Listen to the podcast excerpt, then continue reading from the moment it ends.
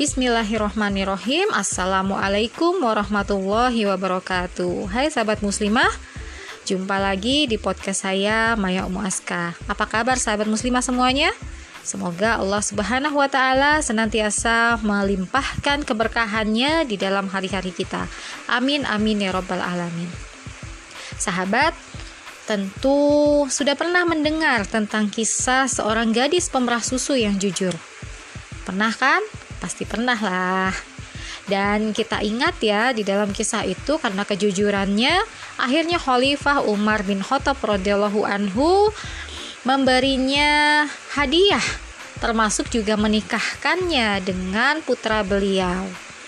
Nah, sahabat, dari pernikahan ini ternyata di kemudian hari lahirlah seorang pemimpin yang luar biasa luar biasa adil dan luar biasa warok yang di zaman kepemimpinan beliau itu umat mendapatkan kesejahteraan hidup bahkan hingga tidak ditemukan seorang pun mustahik atau orang yang berhak menerima zakat.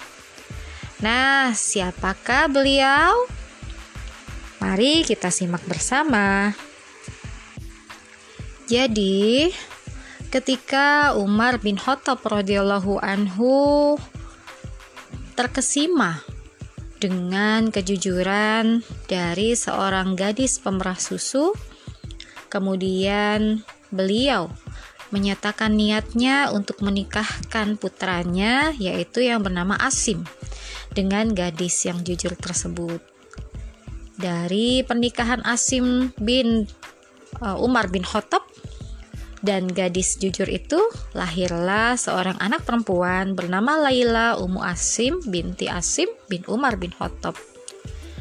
Nah, ia sehingga ia merupakan cucu dari Umar bin Khattab radhiyallahu anhu ya. Nah, kemudian dari rahim beliau itulah nanti lahirlah seorang pemimpin yang luar biasa hebat yang bernama Khalifah Umar bin Abdul Aziz. Nah, sudah mulai uh, kenal ya pasti ya. Sudah pada kenal ya. Sudah tahu kan namanya Khalifah Umar bin Abdul Aziz itu sosok yang luar biasa bersahaja ya. Yang beliau benar-benar mengabdikan hidupnya untuk umat. Nah, kita sekarang berbicara tentang Laila Ummu Asim. Jadi Laila Ummu Asim itu merupakan putri dari Asim bin Umar bin Khattab. Nah, kemudian beliau menikah dengan Abdul Aziz bin Marwan. Dan Pernikahan ini memiliki kisah yang menarik, sahabat.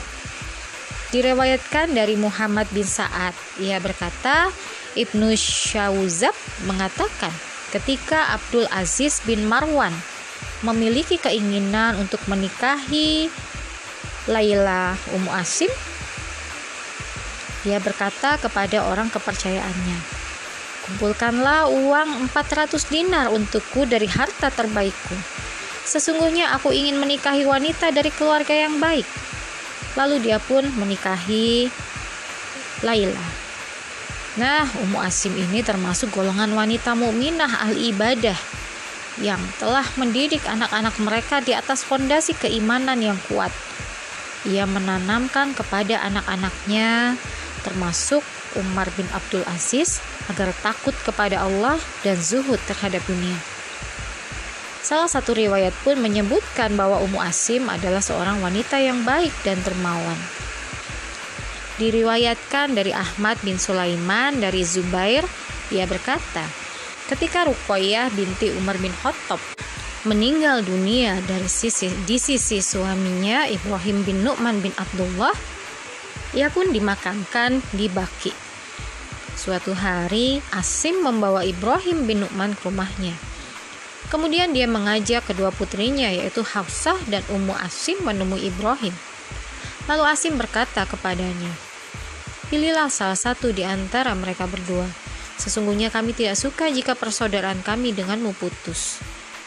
Ibrahim akhirnya memilih menikahi Hafsah sebab ia merasa Asim pasti menginginkan Ummu Asim Laila ini tadi ya dinikahi seorang yang berkedudukan mulia.